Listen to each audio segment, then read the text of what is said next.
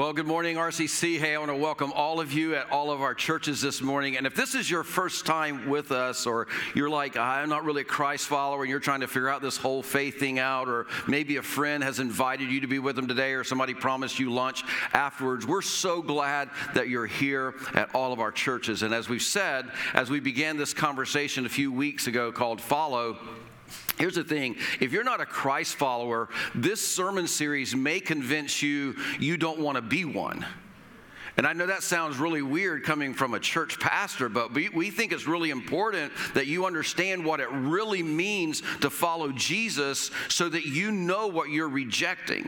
And, and we feel like it's important for you also to understand what those of us who do follow Jesus, how we really should live, even though we don't get it right all the time. Because what we're talking about in this series entitled Follow, it is very challenging. But I do want you to know that you're sitting around a group of Christ followers who really do want to get this right. That's why we're having this conversation. So if you're kind of new to the conversation, the big idea that we're building this five-week series on is this. Salvation is free. It costs me nothing. Following Jesus will cost me something. And this really is a true statement.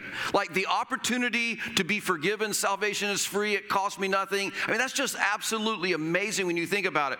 To be forgiven, to spend eternity with God in heaven, to be part of God's family, for anyone who wants to embrace that. I mean, when you really think about this, that is a very remarkable, amazing kind of thing. But once you make the choice to follow, Jesus is very clear with us that following him will cost me something. Now, many of you know this, but I grew up in a Christian home. And as a young child, I, I remember probably six, seven years of age, because just, I mean, I get, it's plain as day to me. I knelt beside my mom and dad's bed, and I made the choice to begin following Jesus. I prayed a prayer and said, Jesus, I ask you to come into my heart, forgive me my sin. And my mom and dad had told me, but it's not just about sin forgiveness, it's also about following Jesus from this point on. But here's the thing. When I prayed that prayer and I asked Jesus, forgive me my sin, and, and I committed to following Jesus, I didn't pray that prayer for selfless reasons. I did it for one primary reason. What was the primary reason a seven-year-old boy would pray that prayer? Because I didn't want to end up where? In hell. That's right. I mean, because I had heard a couple sermons on hell. And you know what? When I was old enough to understand that all I had to do was ask Jesus to be my Savior, and I would miss hell, and I would make heaven. Like, I was all into that. Because, see, I was a much smarter kid than I was a good kid. Like, so I was smart enough to know that I wasn't good enough to get into heaven. I had done already some bad things in my mind, you know, as a, like a seven-year-old kid.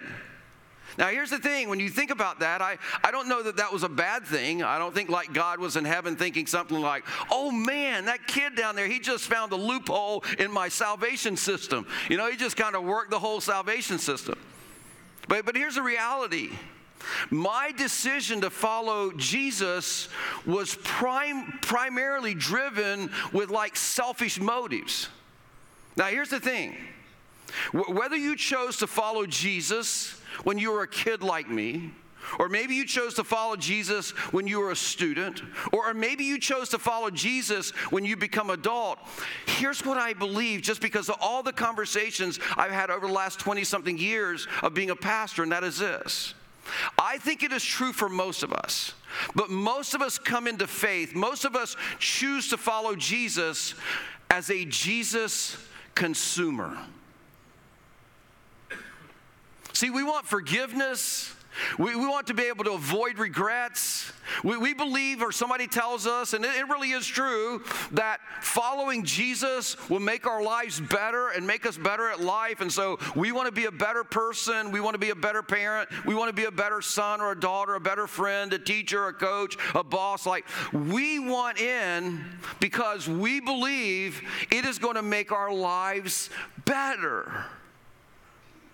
And because following Jesus, you know, we believe that'll make our lives better, we, we love that perk. We love that payoff. So we're always looking forward to the payoff. We're always looking forward to the reward, for our, our relationships to get better, for our marriages to be stronger, for life to be smoother.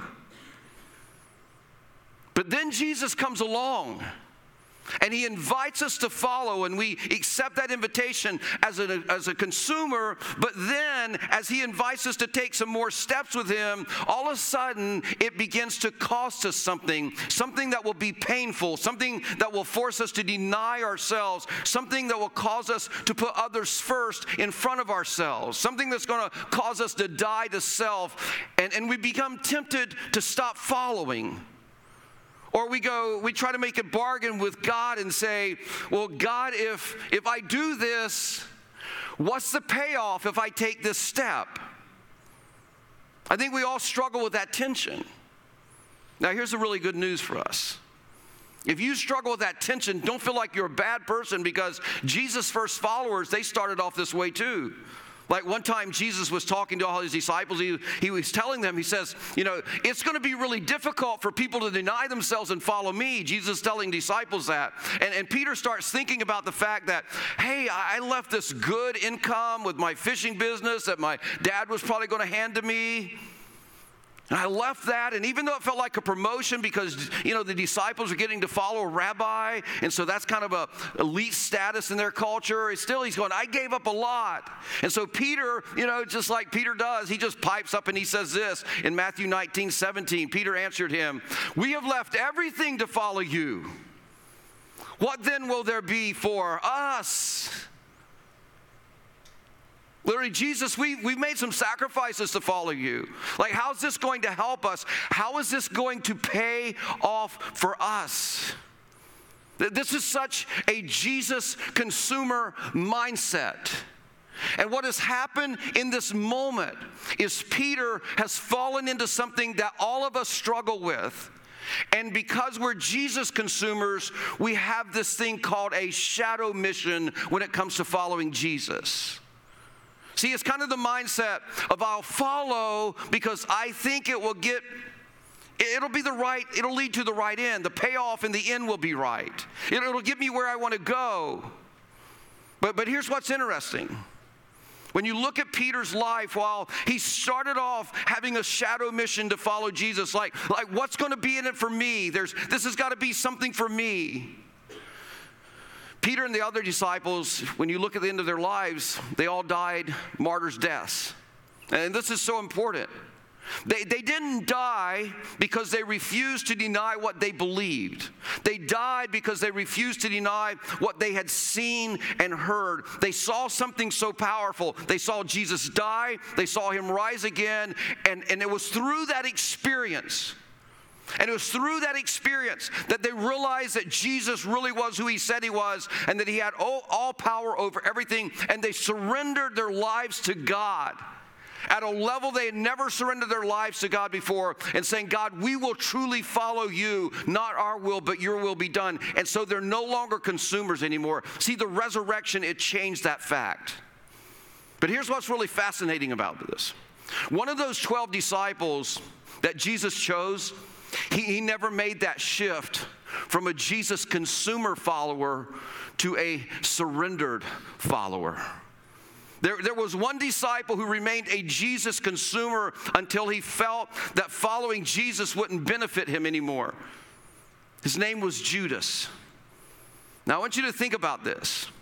Judas experienced all the things the other disciples experienced with Jesus. He saw all the other things that the other disciples saw with Jesus. He heard all the same teachings the other disciples heard from Jesus. And like the rest of the disciples, he believed the same thing about Jesus. He believed that Jesus was the Messiah. He was the one that the Jewish people had, had been looking for, the one that was going to come and overthrow the occupying Roman um, soldiers and, and government. See, in those days, the Jewish people, they literally believed that if the Messiah stepped on the scene, that it would be to set up his kingdom right then, right there. So these twelve disciples, they're thinking, listen, if Jesus is the one, and we think he is, then he's going to move into power soon. And when he does, not only will Roman, the Roman government be overthrown, but as his closest followers, we're going to be ruling right alongside of him. Like, he's going to, he's going to be worth following, because there's going to be a huge payoff for us if we follow Jesus. So for Judas, don't miss this, Jesus was always a means to an end. Let me just say something. Before you get too hard on Judas, if you know his story, stay with me through the story, because there's a lot of Judas in all of us who call ourselves followers of Jesus Christ.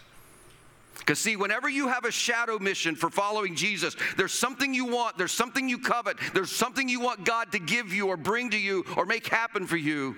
It always presents a problem, because just like for Judas, God doesn't move fast enough for you.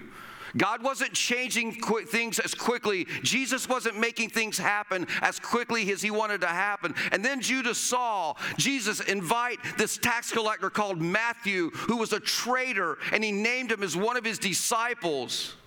And then he watched Jesus heal this Roman centurion slave.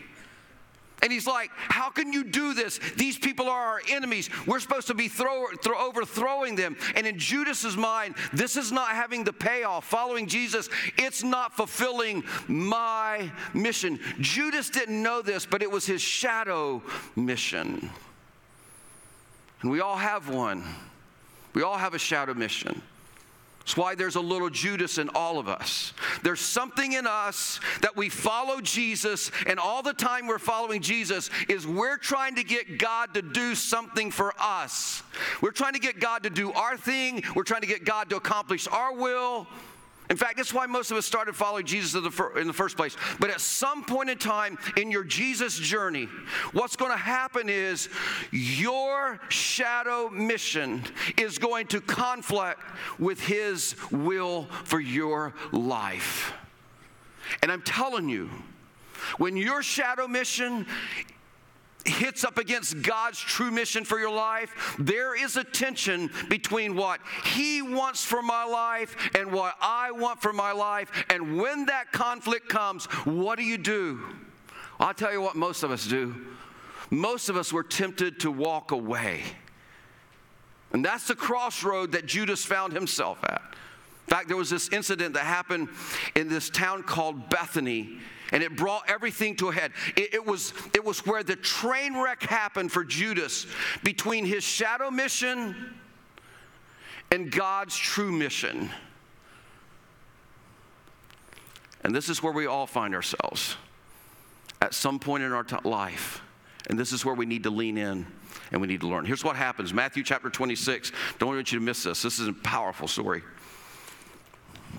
While Jesus was in Bethany, in the home of Simon the leper, a woman came to him with an alabaster jar of very expensive perfume, which she poured on his head as he was reclining at the table. When the disciples saw this, they were indignant. I want everybody, if you're taking notes, to write down this word indignant. We're going to come back to it in just a moment, because here's what's happened. This woman comes walking in. Jesus and Simon, this guy who he healed of leprosy, they're reclining in this table. They're having this wonderful meal. She opens this jar of very expensive perfume. She dumps it on Jesus. The disciples are watching what's going on, and they're thinking, what's happening? What, are, what is this woman thinking? Why would she do this? Like, what's wrong with you, lady? And so they speak up, and, and there was really one that was the spokesman. We're going to see that in just a moment. And this is what they say. Why this waste? This perfume could have been sold at a high price and the money given to the poor. They were indignant. Let me just say this to you.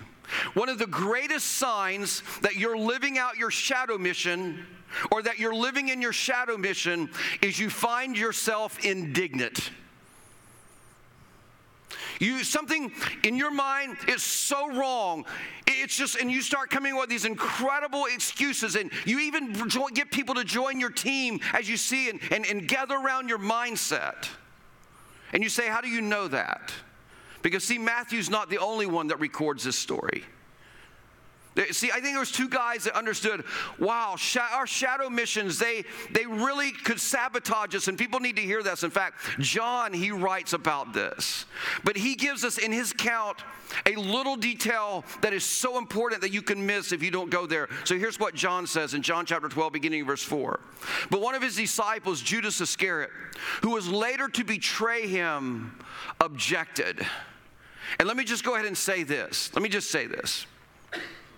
If you are leading anyone who has a shadow mission,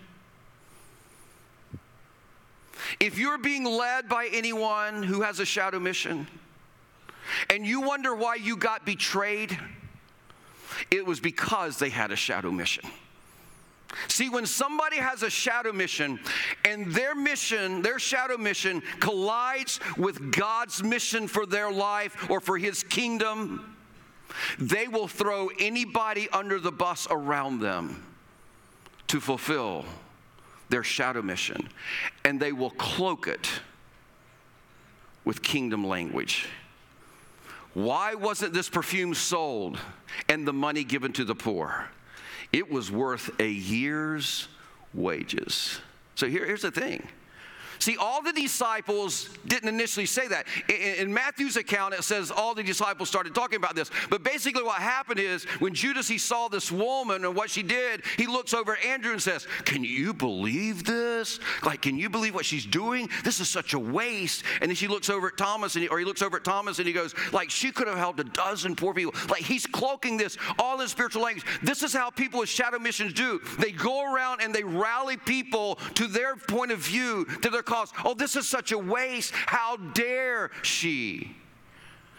See, Judas stirs up this controversy in the disciples, and he's speaking all, he's cloaking it in all this spiritual language, and all these disciples start buying in on this till Matthew says, hey, we all, we all got on this. And we were so opposed, and Matthew was honest enough to go, in his story, and John as well, going, Jesus called us out on it, but we all got drawn into this shadow mission. But then John, he's even honest enough to go, but really Judas, he didn't really care about the poor. He had a shadow mission. He had ulterior motives. Notice the next verse. He did not say this because he cared about the poor, because he was a thief.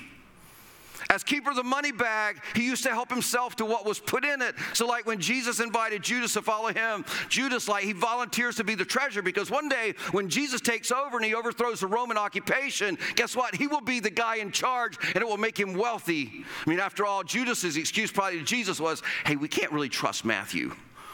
He was a tax collector. So like whenever people donate money to Jesus so that his disciples and him can have food, place to stay, help the poor, you know, whenever they did that, whatever their ministry expenses were, like Judas, you know, he would just kind of take him a little bit off the top. And he's going, this was worth a, a year's wages. Oh, that could have been really good. Very lucrative. We could even started putting this in, in our little fund that we have to overthrow the Roman government. Now, you got to be a pretty bold person to steal from Jesus. But here's the thing you have to understand about a shadow mission. Your shadow mission, you might want to write this down. Your shadow mission is your God-given mission hijacked by your ego and your wounds.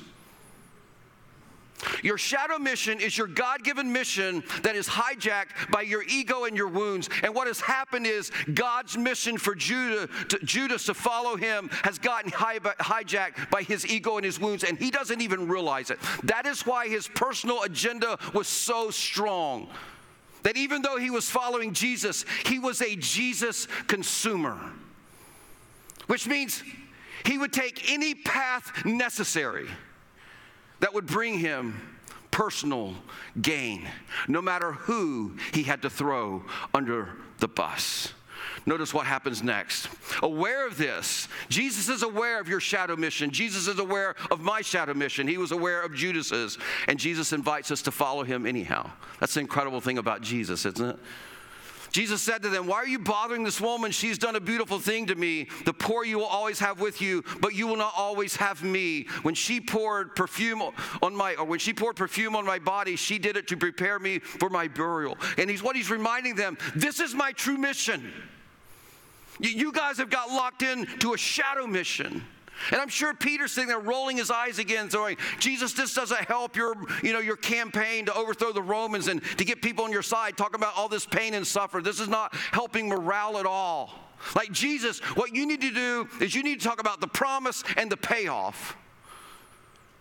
But Jesus says, no, no, no, this is so significant. In fact, he is so significant, he makes this promise. And, and he's doing this to remind all of us for, for centuries later that your shadow mission will wreck your life. It will self-sabotage you. He says, truly I tell you, wherever this gospel is preached throughout the world, what she has done will also be told in memory of her. In other words, like, you guys are criticizing her because you have a shadow mission.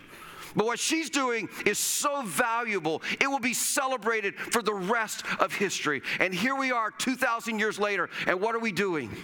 We're part of the fulfillment of that promise. Now here's, watch what happens next. Then, man, if you're taking notes, circle this word then. Then one of the twelve, because here's the thing. Every person who's living out a shadow mission has that then moment. They follow Jesus until there is this moment. They'll lock themselves into a church or a parachurch organization. They'll follow a leader. They'll get involved with someone or something that's doing the work of God until there is this moment. And in the background, they're always frustrated and they're aggravated because this organization, this church, this leader is not letting, you know, getting, getting me to where I want him to go. But then there's this moment. There's this defining moment in every one of us where we go, I'll do whatever it takes to fulfill my shadow mission. Then when Judas saw this about Jesus, he's going, Jesus isn't moving fast enough. The one called Judas Iscariot, he went to the chief priest and he asked, what are you willing to give me if I deliver him over to you? Now you got to understand, they didn't need Judas to find Jesus because they knew where Jesus, where Jesus was. He had a big crowd around him, right? All they needed was Judas's help, because if they had tried to arrest him when he was with a crowd, they would have been mobbed. They just needed help from Judas to find Jesus when he's away from the crowd. So Judas is now saying, okay, it's not working for me anymore. Jesus is not giving me what I want. Jesus is moving too slowly for me. And then is always the final straw with a person with a shadow mission. And they'll tell everybody all these spiritual things. They'll cloak it in this. Well, this church is just not doing anything for me anymore. Or this leader's just not letting me lead at the level I want to anymore. Or this, this organization, they've got off mission. I mean, they'll cloak it in so many things. They'll draw so many people into it. But in all reality, they're living out their shadow mission, and it's not paying off the way they thought it would. And he says, so I'll tell you. He's going, I'm going to leverage Jesus. I'm going to tell you when he's isolated. So then it says, so they counted out for him thirty pieces of silver. From then on, Judas, Judas watched for an opportunity to hand him over.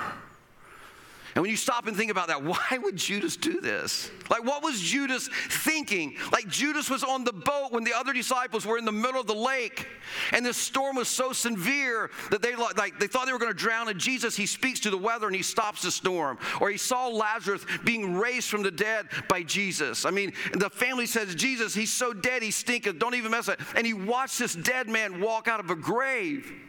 He was there when Jesus fed the five thousand. He watched him walk on water. He was there when he read when Jesus read Nicodemus's mind and answered his question even before he asked. I mean, he was all there. So, like, why did he think that he had the power to hand over the Messiah, the Son of God? I mean, it's so absurd. But here's the thing. When you are living in your shadow mission, you think you can manipulate the hand of God. We, we believe that we can treat God like he is someone that can be nip- manipulated. We think that we can outmaneuver him, and we think that we can outsmart him. We act as if we can force his hand and get him to do what we want him to do, and, and we choose our will above his. And that's what a shadow mission will do to you every time. It will cause you to force the hand of God. But here's the thing we need to understand. God's purposes will prevail. His plans cannot fail.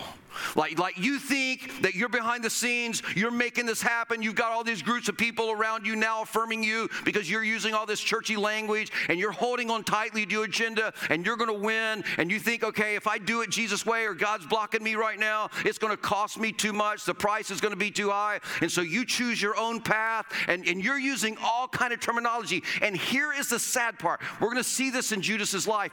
We can deceive ourselves till we believe that we are hearing from God in what we're saying. We'll even tell people, God told me this. God is opening these doors. God is doing all of this. And here's the thing you need to understand. God will give you the freedom to make all those choices, but it will not force his hand or stop his will. And that's what Judas learned the hard way. See, over the years, people speculated of like why Judas would betray Jesus. But one of the most common beliefs is, is that he thought because of his shadow mission, he's like, I've got to do something to make Jesus rise up and show that he is powerful, show that he is God. And so he thought that having Jesus arrested, it would force Jesus to rise up and come out as the Messiah and to overthrow the Roman government once they arrested him. In other words, he would force God's hand for his own benefit. Like he was going to back Jesus in this corner so that he could show his power and do what all the Jewish people wanted Jesus to do. But that's not what happened, is it? As you know, the religious leaders, they handed Jesus over to Pilate so the Romans could execute him. And then when that happened, Judas... He, he realized his plan had gone terribly wrong. Look at this. When Judas, who had betrayed Jesus, don't miss this. You get betrayed. I get betrayed. In church, we get betrayed a lot more than we think we should. You know why? Because most of us have not moved from following Jesus as consumers with a shadow mission to being a surrendered follower of Jesus. And when you have a shadow mission, you will betray anything or anyone who gets in your way. And you'll use spiritual language to cover it up. And you'll believe yourself. That's the sad part. When Judas, who betrayed him, saw that Jesus was condemned, he was seized with remorse and returned the thirty pieces of silver to the chief priest and the elders. Notice what he says next. I have sinned, he said, for I have betrayed innocent blood. What's that to us? They replied. That's your responsibility. So Judas threw the money into the temple and left, and then he went out and he hanged himself. Now, here's what's interesting about this. Jesus knew, but he chose not to stop Judas. He, he gave him the freedom to live in his shadow mission. But here's the thing you have to understand. Jesus will give you the freedom to live in your st- shadow mission. He will not stop you from that. But you need to understand, Judas didn't stop Jesus' plan either. I mean, Jesus took Judas' rebellion and he used it to play a role in salvation, in your salvation, in my salvation, as Jesus died and he rose again from the dead. Because here's the thing, God is bigger than us and God is bigger than anybody else's shadow mission. And I can t- stand before you telling you that with full confidence, because over the last twenty-seven years of being, past- of being a pastor, I have been betrayed by people more than you could ever imagine. In fact, this week I took a gut punch that just about took the wind out of my sail. I could not believe the betrayal that I experienced. And I was so glad I was preaching this sermon, because it reminded me that God is bigger than any of us. He knows better than any of us. His hand cannot be forced. His will cannot be stopped. And let me say this. When you're living out a shadow mission, God will allow you to live in that, and you ultimately will self-sabotage all the time, blaming all the people around you for that. Judas hanged himself, not Jesus.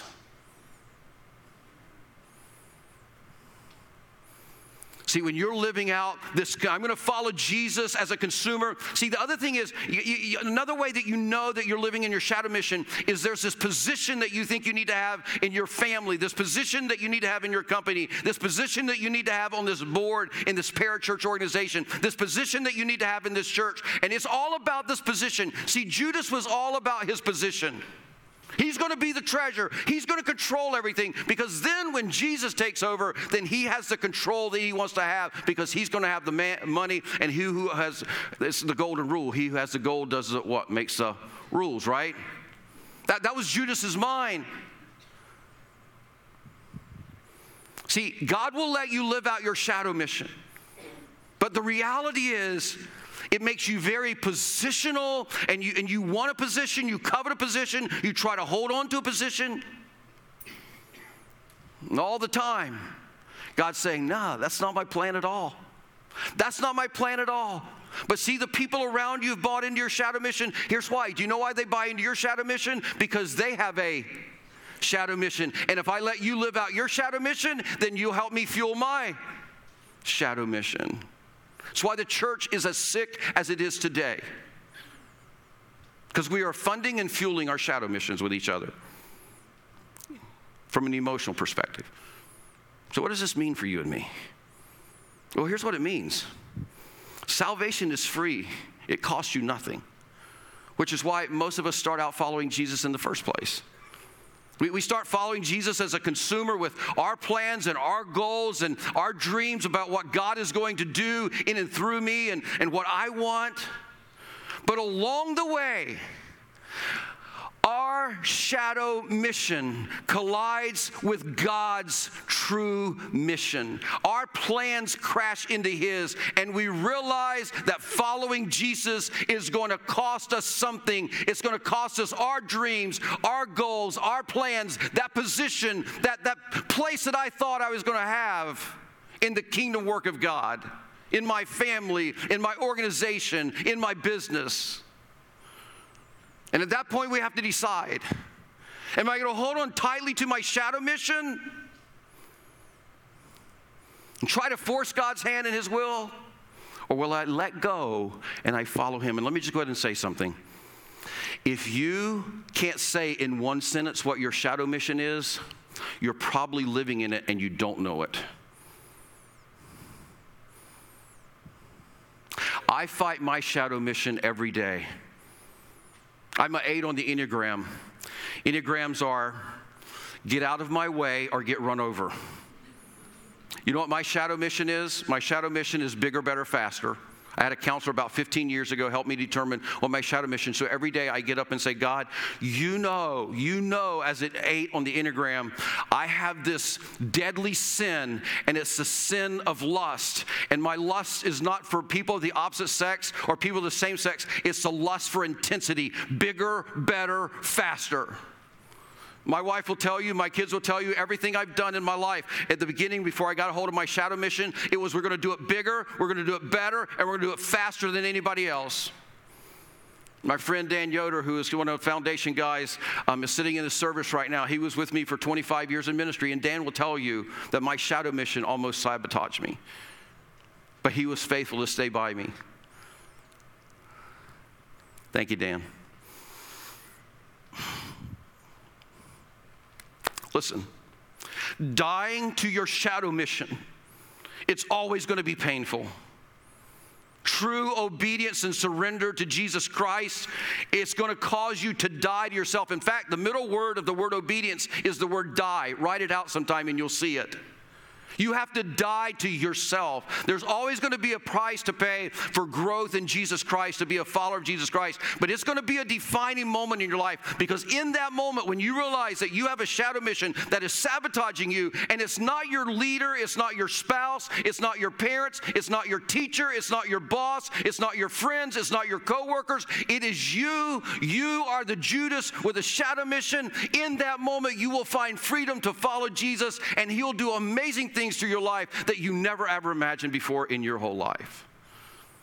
Because see, at that point, you'll discover whose you are and who you really are. And I'm telling you, that decision, when you identify your shadow mission, and if you have not identified it, you are probably living in it.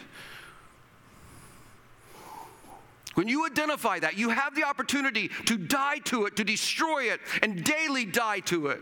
It's why the Apostle Paul said, I beat my body into subjection daily. After, because after I've preached to others, I too myself can become a castaway. Because he knew that he too could fall in his shadow mission. Listen, there has to be this moment in time in your life where you move from being a consumer follower of Jesus with a shadow mission.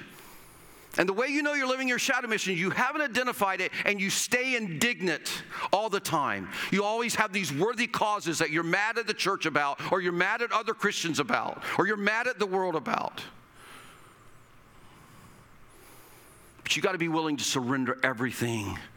Fall on your face before God and say, God, today I surrender, I surrender. So what does that look like? It looks like this. It's saying to God, God, I want what you want more than what I want. Literally, I got, I've got my plans, I've got my agenda, I've got my will. I have this shadow mission, but I'm not going to try to force your hand. God, when my shadow mission collides with your will, God, I want what you want more than what I want. And I'm telling you, folks, I know this. I have fought this for fifteen, twenty years of my life. It is so hard to do, to die to our shadow mission. It is hard because when you die to your shadow mission, it feels like the death of a dream. It feels like you're losing something that is part of your identity. It's, it's like, it feels like you're losing something that you hope to be. And that loss, I'm telling you, folks, it creates pain. But you know you're living in your shadow mission when you have something to prove, or you have something to lose, or you have something to hide. See, when you have surrendered to Jesus, you have nothing to prove. It's whatever you want me to do, God. You, you have nothing to lose, God. It's all about you, and you have nothing to hide. You don't have to cloak it in spiritual terminology. So I'm just going to tell you, when your shadow mission collides with Jesus, it, it's going to be this temptation. It's going to be this temptation. To do your own thing continually, because that's how blind we are, our shadow mission. So how does it look like lived out in our life? How do we live this out every day?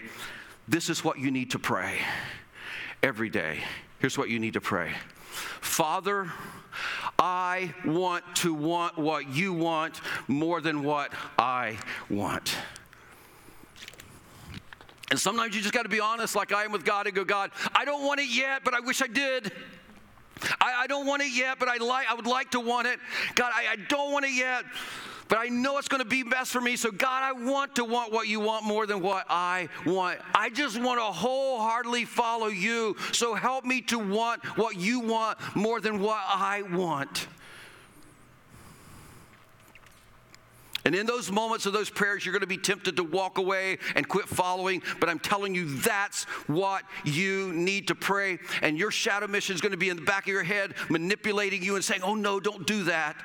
But please don't miss this. Jesus didn't stop Judas from living in his shadow mission, and he won't stop you either. But Judas didn't stop Jesus in his mission. Listen, Jesus is going to give you the most, the freedom to make whatever choice you want. And I'm telling you, folks, I'm telling you, I'm telling you at all of our churches, that should scare you to death, because it means you could miss it all simply because you want what you want more than you want what Jesus wants for you. Listen, here's what I discovered. Whatever position or path I ever dreamed of, it never became the position or path that I dreamed of. I never dreamed of being a pastor of a multi-site church. I never, I mean, my wife will tell you, that was not my dream. It's not my plan, not my path. God will strip away every dream that you have, every hope that you ever have, so that you don't, when you totally, totally, totally surrender to Him, so you have none of you, and it's all of Him. Please understand this, folks. God's purpose will prevail. His plan cannot fail. But the question is, will you cooperate with Him in His plan? Because it's so much better if we choose to obey and follow. So I'm just challenging you as a church, identify your shadow mission. Because if you don't, you will self-sabotage and you'll blame everybody else. And you'll go down in flames using Jesus' language and blaming everybody else. And really, you're the Judas that hung yourself.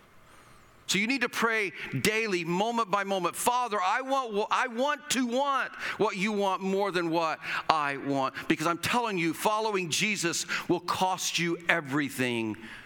But not following Jesus and living out your shadow mission, it's going to cost you a whole lot more. You will self-sabotage and blame God and everybody around you when you hang yourself. Will you pray for me or with me? Heavenly Father, I need this congregation to pray for me about this as well, because we all live in it every day. God, I you, you know the battle that I have been through daily with this. But God, you know even the greater battle that's in front of people who are now just going to be identifying this. I, I just pray that there will just be this true surrender beyond anything that any of us have ever experienced before you, as we fall on our faces and we truly die to ourselves and say, Jesus, it's no longer about a position. It's no longer about a hope. It's no longer about a dream. It's no longer about making a point. It's about dying to self and following you. It's about your kingdom.